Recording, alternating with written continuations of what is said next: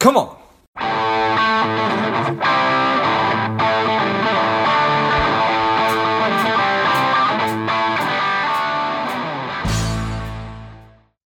One Lepla, this is George G, and the time is right. Welcome to today's guest, strong and powerful Gil Baumgarten. Gil, are you ready to do this?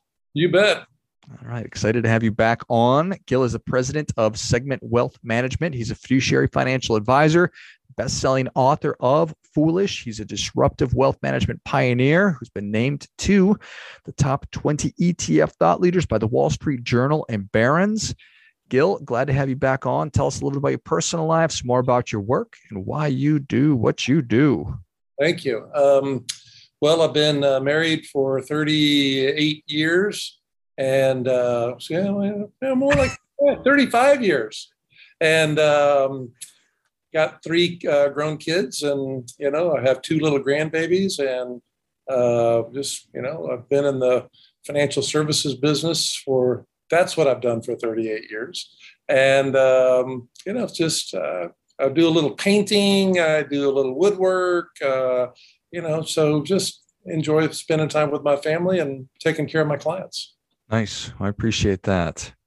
So we're having this conversation on May the 11th, and we are experiencing lots of different experiences. Um, when when the market, how do you think about the market today? it spooks me. Um, you know, throughout my 38 years in the business, I've had the benefit of the backdrop of declining interest rates. Uh, and now suddenly we have a very different set of circumstances. And that creates several problems for investors. One is it gives them other alternatives. One of the things that has driven stock prices higher, I believe, over the last 40 years or so has been that people's other competitive choices have become worse and worse. When you had an 8% CD and you were offered a 5%, you might accept that. But when your 5% went to 3%, you might not accept that. And some of that money ended up in the stock market. And because the stock market is an auction in which the motivation of buyers and sellers are what determine equilibrium price, the more buyers and more money you have chasing those stocks coming out of CDs and bonds, the higher those prices are going to go. And so I think we have seen the culmination of that over the last 40 years. And I don't really look forward to an environment in which other competitive vehicles suck that money out of the stock market. So I think that's what the market is bracing itself for. So that we're going that that regular investors are going to have the opportunity to put money into some kind of a, a fixed income type investment and get a an attractive rate of return versus for the last 40 years the rates of return just or give or take uh, have not been attractive so it's all gone to the stock market. Yes but that too is a double-edged sword because when you buy a fixed vehicle say you could get a 5% treasury bond that's 30 years long which we're approaching that you know as interest rates head higher um, if interest rates go to 8% your 5% bond is going to be worth about 70 cents on the dollar because the bond market prices future cash flows and equates that into current market value. And so, depending on how high interest rates go, the bond market could also be a dangerous place. And so, there's investors don't have a lot of really good alternatives because that factor also affects real estate. And the prices that people are willing to pay for real estate is driven by how cheaply they can finance things. And when they can finance things cheaply, they will drive prices higher and higher. So you have sort of this um, no, nothing is undervalued. Everything is fully valued, and rising interest rates puts a, a, lot of pressure on a lot of different types of vehicles. So it makes me edgy, spooky, and and and and a little edgy. Yeah. Um, so how do you navigate this? What what what are the conversations with with clients? Um, well, our clients are in it for the long haul, and they understand that they're going to lose money periodically uh, in pursuit of higher returns. And they're also uh, they prioritize tax management, so we can't very easily go in and completely restructure uh, client uh, portfolios because I don't want to force them to pay taxes any sooner than they otherwise would have had to. And blue chip stocks held for a lifetime are tax free uh, upon the death of the first spouse. So we manage money understanding that a step up in basis is the most powerful tax rule that a lot of people don't understand and don't optimize. And so a lot of people who are transactional minded will swap one investment for another and maybe even make another percentage point or two, but have no idea that they've just lost 50% of the benefit from the vehicle that they just sold. And so people are not mindful of how complicated the ecosystem is, and they can create tax problems for themselves that will deteriorate their return in their pursuit of higher returns. So we are we try to be mindful of optimizing all of that. So we try to buy assets that we have a 30 or 40 year timeline on, and we don't hop around a lot because that's what creates tax problems for clients. That makes sense. And in terms of managing fear and and the emotions which our brains naturally you know when when when we see the market goes down by xyz percent we don't like it. I don't yeah. think, i don't know that anybody does. How do you how do you handle that? One of the issues that i see repeat itself over and over again is that people are relative performance evaluators in an up market how did i do relative to everything else and it's almost like a horse race where everybody's jockeying to be at the front of the pack. But when we go into a negative market, people completely shift their mindset away from the objective uh, how am I doing relative to everything else? And they switch to absolute, meaning I could have owned a bank CD where I wouldn't have lost any money. And you can't really have it both ways. If you're going to be a relative performance evaluator, you need to be relative performance in all markets, up or down. And it can be really mentally and emotionally vexing to play this game with ourselves where we try to be at the front of the pack when everything's going fine. And then all of a sudden we envision we should be an observer of the horse race when everybody else is losing money. And that's extraordinarily difficult to do. And actually, the pursuit of it will probably end up generating much worse returns overall than if you had just simply endured all the good and all the bad. Can't have it both ways. That's exactly right. Cake and eat it too. I've probably got a couple more, a uh, couple more in me, but uh, but we'll we'll just keep going. Mm-hmm. All right. So it's always let's let's let's keep things in perspective. Let's sure. let's take a step back and this is just part of the way that the stock market is supposed to operate. That's right. We, we, go through cycles. I heard a quote the other day that I had never heard before that I thought was absolutely fantastic. And the quote was The uh, stock market is not a pricing mechanism for the value of businesses, hmm. it is a mechanism to shift money from impatient investors to patient investors. And I thought, oh my gosh, that's so profound because that's what happens. People who are impatient end up losing money, and the people who stick around are the ones that absorb all that money. And so, back to buying good stuff and hanging on to it for a lifetime, uh, there's a lot of wisdom in that. And you need the wisdom to be able to to plan for the great times and then plan for the bad times too. That's so right. you're in a position to be able to say, "That's right. Gil told me I just need to be patient. That's right. Patience is a virtue, especially in investing. And then when people are are driving and filling up their gas tanks and and buying food and the the cost of that has now gone up exponentially across I, I think probably everything. Yeah. How how are you thinking and talking about communicating that about inflation? Well, uh, that kind of goes into politics because um, in prior administrations, and I'm not going to say which is which, I think people can easily recognize what types of uh, government action resulted in stable prices and what more recent type of government action has resulted in much higher prices. And I went to a cafe 20 years ago and I was the last guy in it and this i walked in late and this waitress comes up to me and offers to serve me despite the fact that the restaurant was almost closing and um, she asked me what i did for a living and i told her that i managed money for people and she took my order kind of cogitated on that for a bit. And since I was the last customer in, when she brought my food out, she asked me if she could sit down and talk to me for a minute. And I said, sure. And she said, How come the government couldn't just simply decide that everybody needs to make twice as much money? And at the time, I think minimum wage was $5 or whatever it was.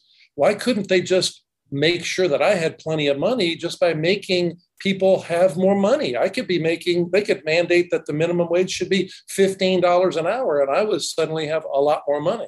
And how come I couldn't just get my income to be doubled? And I said, well, if they did that, every one of your dollars would be worth 50 cents. And she had this puzzled look on her face. And then it finally sunk in that, you know, value is relative to how much productivity you produce and therefore that's how you're compensated. And when the government throws a bunch of money into the system through PPP loans and uh, you know bailouts for this or that, or uh, you know money for nothing, a lot of the supply issue uh, problems that we have right now is because people have been compensated to not work. Then you have the lack of their production causing a, a decrease in the supply of all the goods and services they would have produced, and all the dollars that have been given away are now produ- are chasing a fewer number of goods. Guess what's going to happen? You know, you're going to have much higher prices for things like boats and planes and cars and motorcycles, the cost of everything is going to go up. And so that is directly due to government policy. And I think people should think about that next time at the ballot box. That makes sense. In terms of, we'll, we'll just kind of stay on on other really hot button issues right now. What do you think about uh, wiping out student debt? Um, well, that would be another inflationary activity. So, therefore, you would have money that is going to be returned to one group versus another.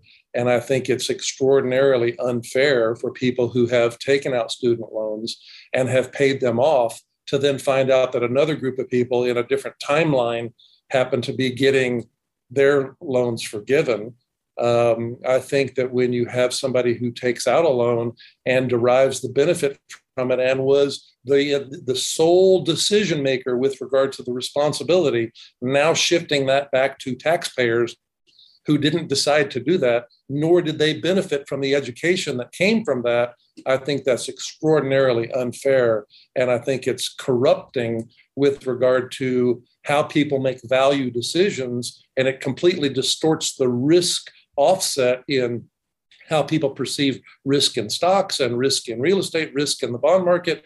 There is a free market enterprise system that is held together by those promises and uh, risk and reward. And when you when you come in and start juggling around what that risk and reward looks like, and you reward people who took the risk, and you penalize people who didn't take the risk, I think it really is a corrupting um, action.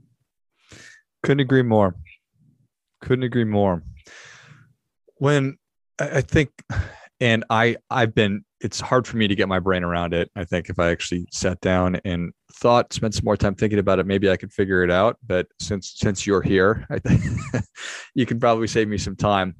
Is who will be the bag holder uh, of the, tax, the taxpayer would be the bag holder.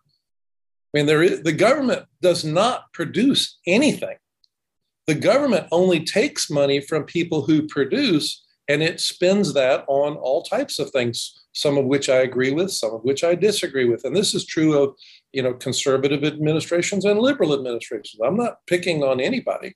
I'm just saying that's government's job is to take money from the people and distribute it in very inefficient ways. And you have people who are decision makers in government who never had any private industry experience. And they have never taken economics so they don't really understand the payoff of how you know money was obtained and what you're requiring with what you're spending. They become somewhat arbitrary. They have no real stake in the game. And i think if you pay real close attention you will find people in uh, positions of power make decisions to not be criticized as opposed to making economic decisions that are good for everybody. Uh, so uh, I think you just have to look between the lines and figure out, you know, which side you're on. Yeah. So federal government guaranteed these loans. So George George went me I I, I went to college. I took out fifty thousand dollars of loans, and that was essentially the government lending me that money. That's and right. so so they that year, we'll say twenty years ago, assessed taxes, collected taxes, and then they gave me that money, which I gave to the university. That's right. And now, so along the way, I've been paying that back. And so that money plus interest has been going back into the federal government, which they have used eh, to make a budget off of, assuming right. that George is going to be making payments. That's right. So now, if all of a sudden that $50,000, $40,000 debt that I still owe goes away, that's going to have other impacts. That's going to result in having to raise more tax revenue. That's right. Yeah, that's where that's where that's the mechanism by which it puts that responsibility back. So you now have a hole in the balance sheet of the government that it was expecting to receive back, and that becomes part of the deficit that new taxpayers and new taxes have to fill in that hole over time. Assuming that you had a mandate of a balanced budget, uh, which I would think would be a very good thing. I have to balance my budget at home, but the federal government seems to think that all they have to do is print more money, uh, which is exactly why you're having high inflation right now. So I think that that's such an important thing that people sort of understand because it's a good talking point when they say, "Oh, we'll just cancel student debt; it just goes away, and then nobody needs to worry about it." But that's just not the reality. Well, Elon Musk said the other day, and I, I don't want to misquote him, but I think what he said was it's a an unfortunate situation that a recent uh, a, uh, a a student aspiring to go to college can borrow hundred thousand dollars in student loans, but couldn't borrow ten thousand dollars from the bank. Um, well, that tells you a lot right there, and that creates inflation in education. I just recently sent three kids through school, and you wouldn't believe how much more expensive every year it gets from year after year after year. Um, some of the tuition programs at colleges now allow you to lock in four years of tuition if you will pay in year one. Well, that you're avoiding the inflation in year two, year three, and year four, which, if I had done it correctly, would have been actually a good decision for me. Uh, but I think the number is annualized at 9%. And so uh, you think about how expensive that is. Well, that is there. That inflation exists because essentially incoming students have free money available to them and they will pay whatever it takes. And the colleges know that. And uh, so it's a it's sort of a uh, uh, it's a very interesting ecosystem that we have created um, and that's also the same reason why healthcare costs escalate. Whenever you put the cost off on a third party, guess what? Prices are going to go up because people don't have a, a stake in the decision making as to how to consume those services. One of the ways to fix that, I think, would have a, a copay on every single transaction. If you go in for you know an emergency room visit that might be expensive and you have no copay, I think if you had a $20 copay, your number of visits to the emergency room would be substantially less. Uh, people would then have a stake in the game. And it's the exact same thing with uh, the tax situation up to $10,000 worth of income, essentially. There is no tax levy. Well, those people don't have a stake in the game. And so I think that even if it was just a dollar, it would have some way of making people part of the tax system and it would change their thinking about the way they apply economics in their own life. Well said. Well, Gil, you've already given us a bunch, but the people are ready for that difference making tip. What do you have for them? Um, I think the key difference in doing well in life has to do with resilience, otherwise known as grit. And many people who don't prosper uh, financially wonder what it is that makes people with money different. And it is primarily that they don't give up. Uh, so, resilience and grit is the key to prosperity. And I hope people can uh, get something from that. Well, I think that that is great stuff. That definitely gets. Come on, resilience and grit is the key to prosperity. I love it. Gil, thank you so much for coming back on. Where can people learn more about you? How can they engage with you?